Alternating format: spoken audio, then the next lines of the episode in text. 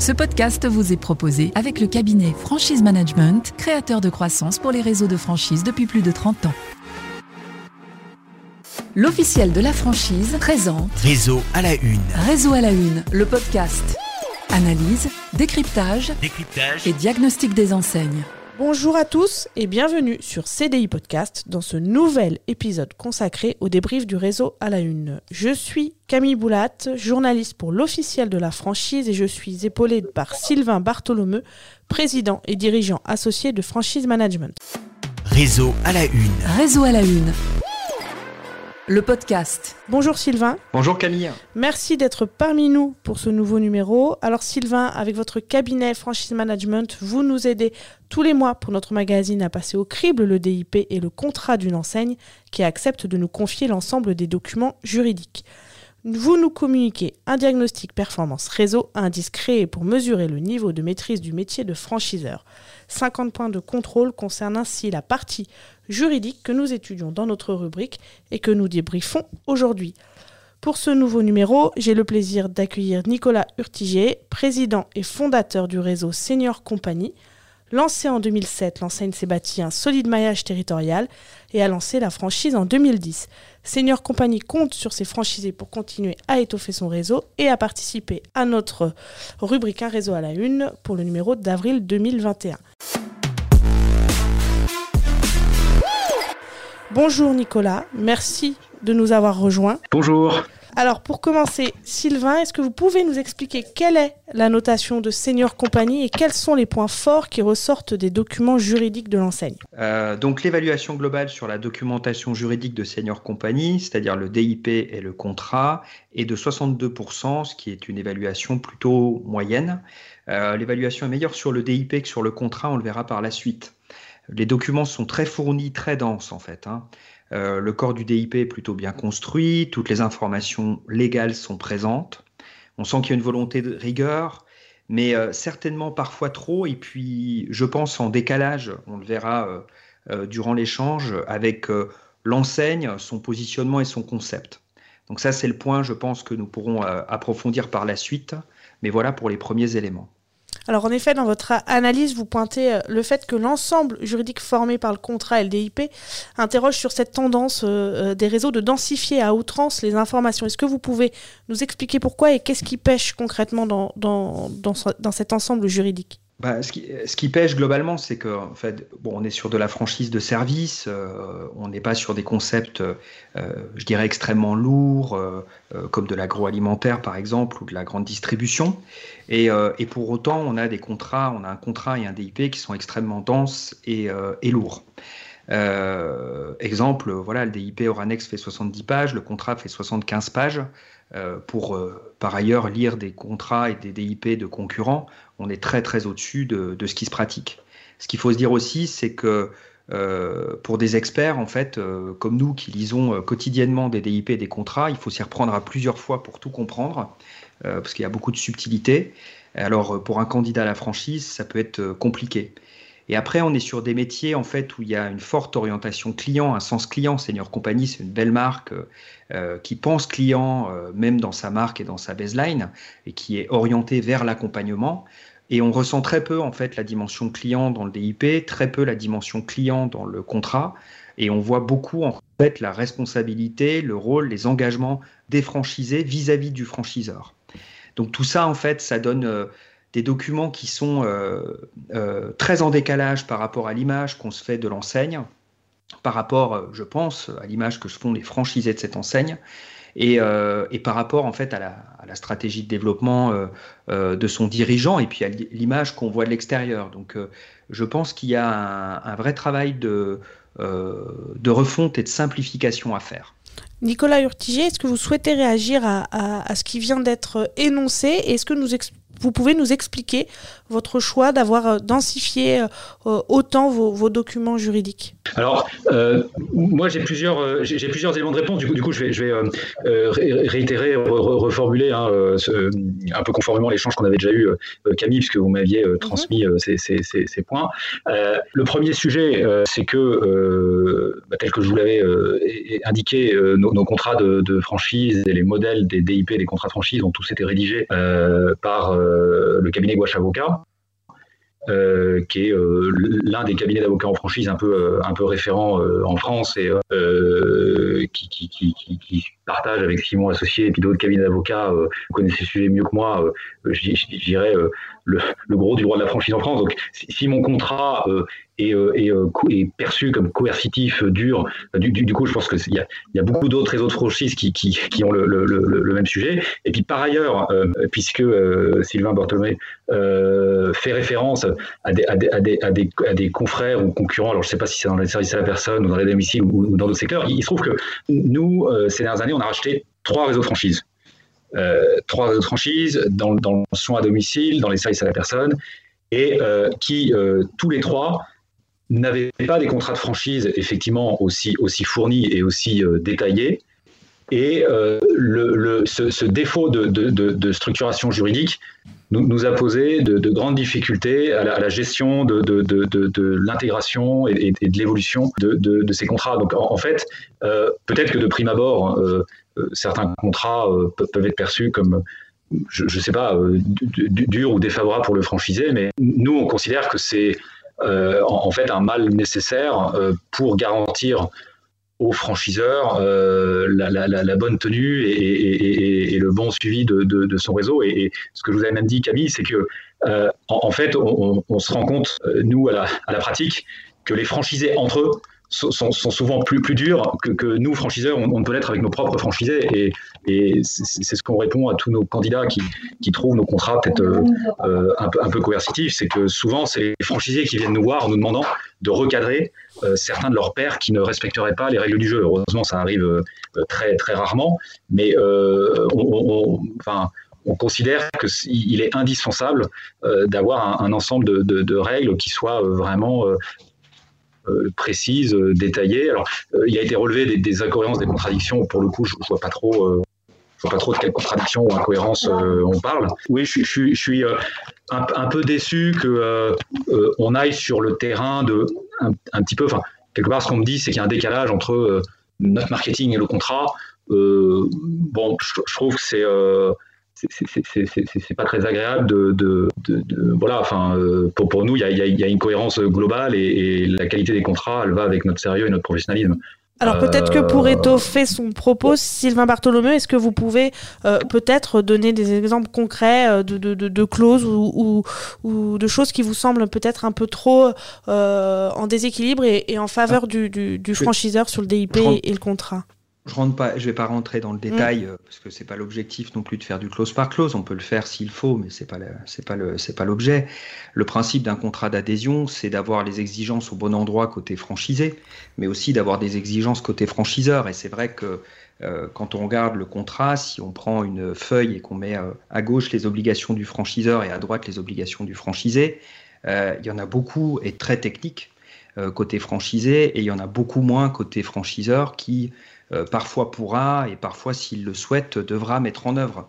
Mais en fait, et c'est ça en fait le principe. Et, ça, c'est un vrai mouvement de fond en fait euh, dans l'équilibre des contrats hein, et la notion des équilibres significatifs, c'est que euh, la tendance actuelle, c'est d'avoir des contrats qui imposent des éléments côté franchiseur et qui imposent des éléments côté franchisé, c'est-à-dire un mécanisme de réciprocité de contre et de contrepartie.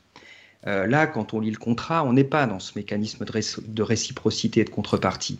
Donc, euh, c'est dommage. Après, c'est d'autant plus dommage euh, quand, on, quand on voit la marque et, la belle image de marque.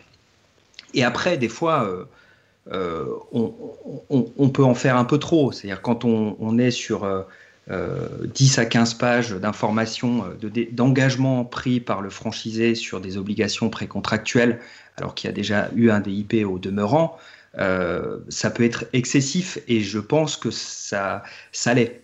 Voilà. Et je pense d'autant plus que, que je vois le réseau de l'extérieur euh, qui, euh, qui, a une, une, bonne image avec des franchisés qui vivent bien. Donc je ne suis pas sûr que ce soit indispensable, en tout cas de manière aussi importante. Le dernier point, c'est qu'en fait, plus c'est détaillé, plus derrière, on peut avoir des difficultés à mettre à jour. Je prends l'exemple du DIP, c'est vrai qu'il est important, le DIP, mais qu'est-ce qui est important dans le DIP C'est notamment l'état général de marché. L'état général de marché, euh, il doit dater de 2012. Donc c'est important en fait d'avoir, quand on a des documents exigeants, de les avoir aussi régulièrement à jour, surtout sur des points qui sont, qui sont eux, extrêmement stratégiques. Est-ce que vous souhaitez ajouter quelque chose, Nicolas Urtiger, sur ce qui vient d'être euh, dit, et notamment la mise à jour des informations au sein du DIP Alors, je, reconnais que le, travail de mise à jour des informations au sein du, DIP euh, est, fastidieux, et qu'il est, est d'autant plus euh, fastidieux quand, quand le DIP est, très fourni et, très complet. Oui. Et, effectivement, Sylvain a parlé de, l'état général de marché. je reconnais, et, et ça, je vous en avais déjà fait part, que, cet état euh, date, un petit peu. Euh, malheureusement, les, les, fédérations professionnelles du secteur n'ont pas recommandé euh, ces dernières années euh, de nouvel état général de, de, de, marché sur le secteur, mais, mais bon, bah, si les fédérations ne font pas, on va, on, va le faire, quitte à se mettre d'accord avec certains confrères. sur, sur ce point, je, je, je reconnais qu'effectivement, on a, on a un point, un, point d'amélioration. Mais, mais après, j'entends l'avis d'expert de, de, Sylvain et je, le remercie pour cet avis d'expert. Hein, et, et et, je remercie pour l'avis favorable qu'il émet sur euh, l'image de l'image de marque et le développement du réseau. Après, encore une fois, moi, j'ai été un peu quand même traumatisé par cette, ces expériences douloureuses de reprise de réseaux de, de, franchisés ou licenciés avec des contrats mal ficelés. C'est-à-dire que j'ai vécu vraiment les, contraintes et les problématiques posées par le rachat d'un réseau avec des, des, des contrats bancals euh, donc euh, euh, voilà. C'est très intéressant ce que vous dites, Nicolas, parce qu'en fait, on s'était croisé, je me souviens, au forum à Franchise Innov, en fait, sur la remise d'un prix trophée fiducial à un de vos franchisés.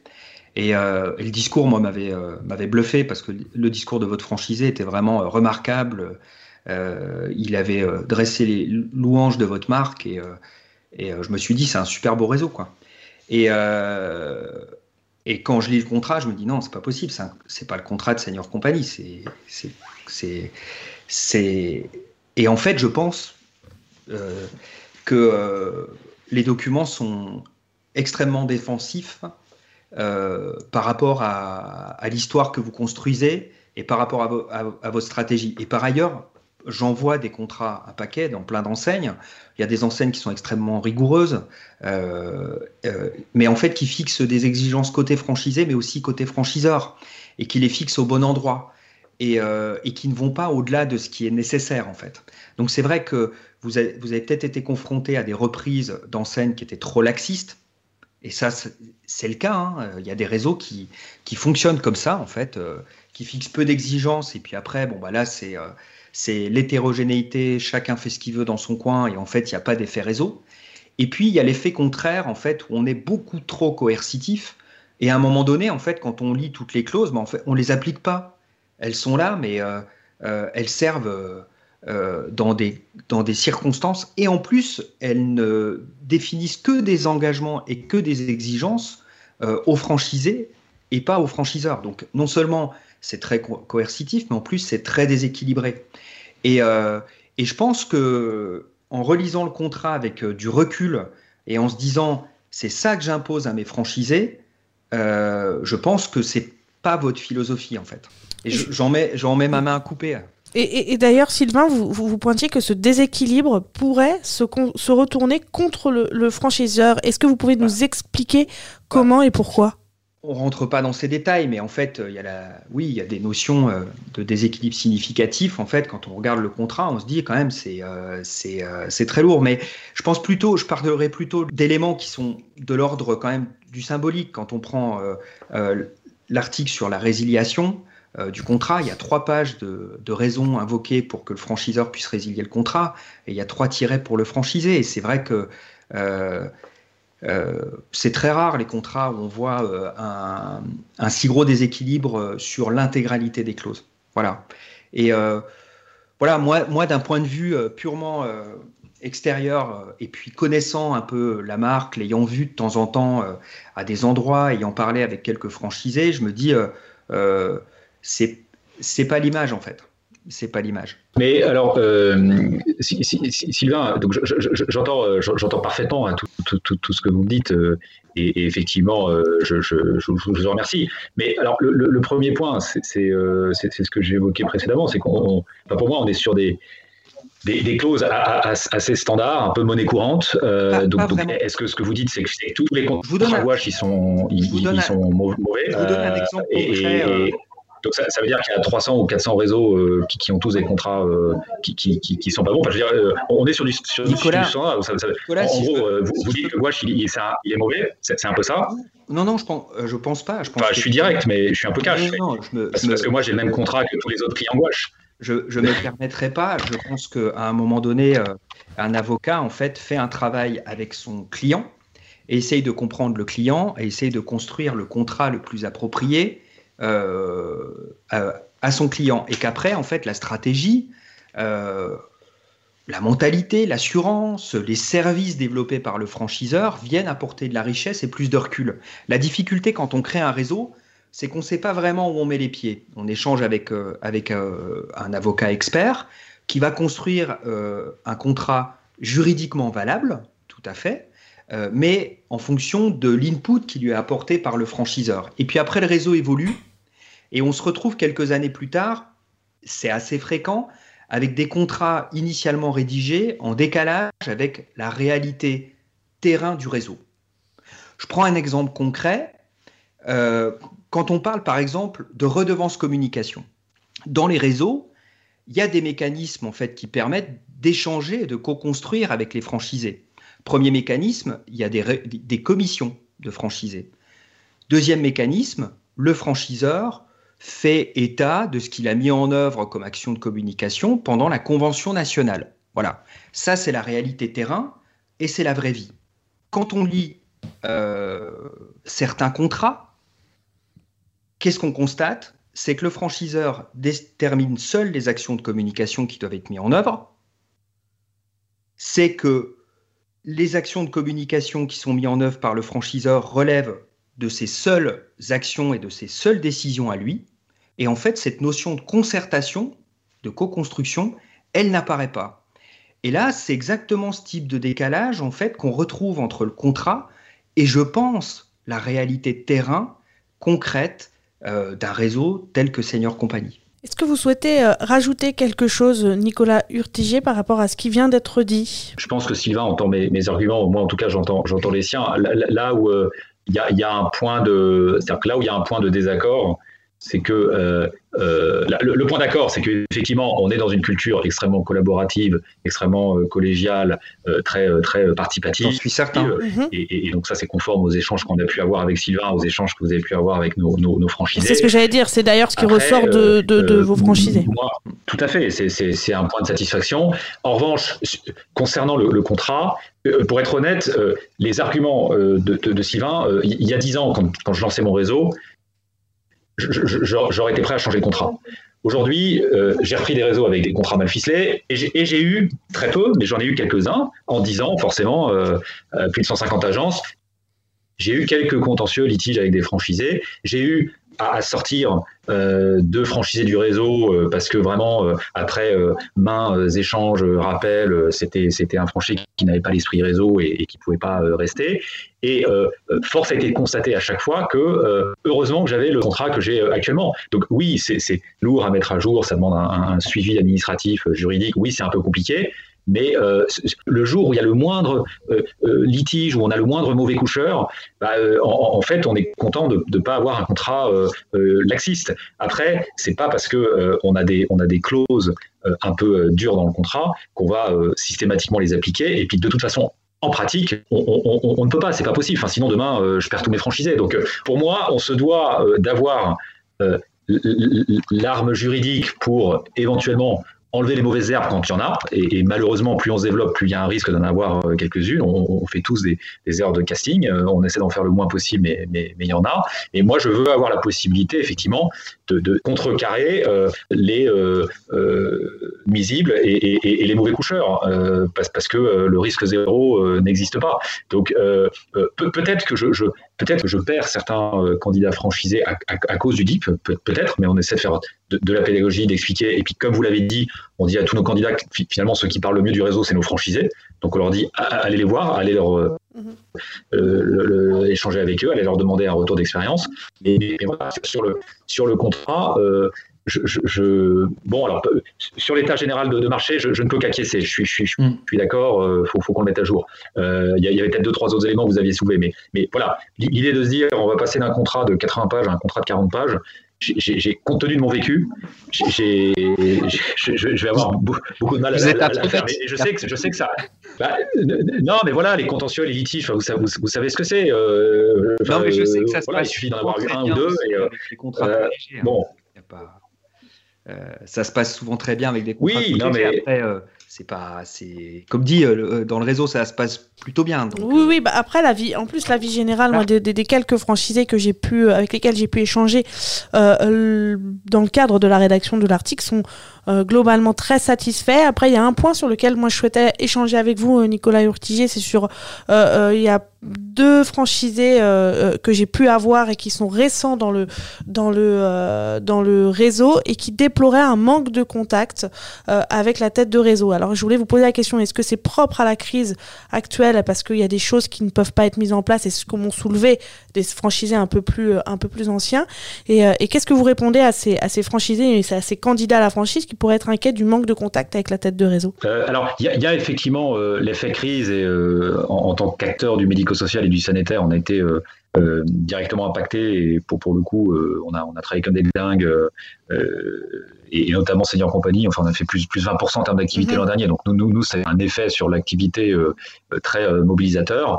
ensuite, euh, effectivement, euh, euh, c'est remonter l'information. Je distingue échange régulier avec la tête de réseau et échange régulier avec les dirigeants fondateurs. Mm-hmm. Je pense que on, a mis en œuvre un ensemble de ressources et de moyens humains à la tête de réseau pour pouvoir vraiment préserver, maintenir ces échanges. Et pour le coup, et on essaie de faire fructifier les échanges aussi entre franchisés. Donc je, pense qu'on n'a pas tant démérité finalement en termes d'échanges tête de réseau. Mm-hmm franchisé. Euh, en revanche, euh, c'est peut-être que là, où il y a peut-être eu un effet déceptif, c'est certains franchisés qui s'attendaient à avoir des échanges plus réguliers avec euh, mon associé RIM ou, avec moi. mais mais là, là j'irais à nous de peut-être mieux préciser d'entrée de jeu finalement euh, le rôle des, dirigeants, euh, quelle va être notre disponibilité, euh, mhm. comment est-ce qu'on va pouvoir communiquer. parce que très clairement, moi, je vais pas me mettre à faire l'animation des 150 franchisés. C'est, Tout à fait. Je l'ai fait il y a 10 mhm. ans, mais, mais aujourd'hui, j'ai, plus le temps. C'est, pas possible. Les journées, elles font 24 heures. Je peux pas passer une demi-heure par jour avec tous mes franchisés, même si j'aimerais bien, même si je les adore, mes franchisés. Donc, mais peut-être que à, nous de clarifier effectivement le niveau d'interaction euh, que nous deux euh, dirigeants cofondateurs, on, va avoir avec les franchisés. Je pense que là-dessus, effectivement, euh, on, peut être un peu plus pédagogue ou, un peu plus précis. mais voilà, en tout cas, on, prend note de cette, de remontée, évidemment. Je vous remercie à tous les deux d'avoir été parmi nous pour cette nouvelle émission consacrée au débrief du réseau à la une. On se retrouve très bientôt pour le prochain épisode consacré cette fois-ci à l'enseigne Lavcar. En attendant, vous pouvez retrouver tous nos podcasts directement sur notre plateforme CDI Podcast, mais aussi sur toutes les plateformes audio, Apple, Google ou encore Spotify. À bientôt. Réseau à la une. Réseau à la une. Le podcast. Ce podcast vous a été proposé avec le cabinet Franchise Management, créateur de croissance pour les réseaux de franchise depuis plus de 30 ans.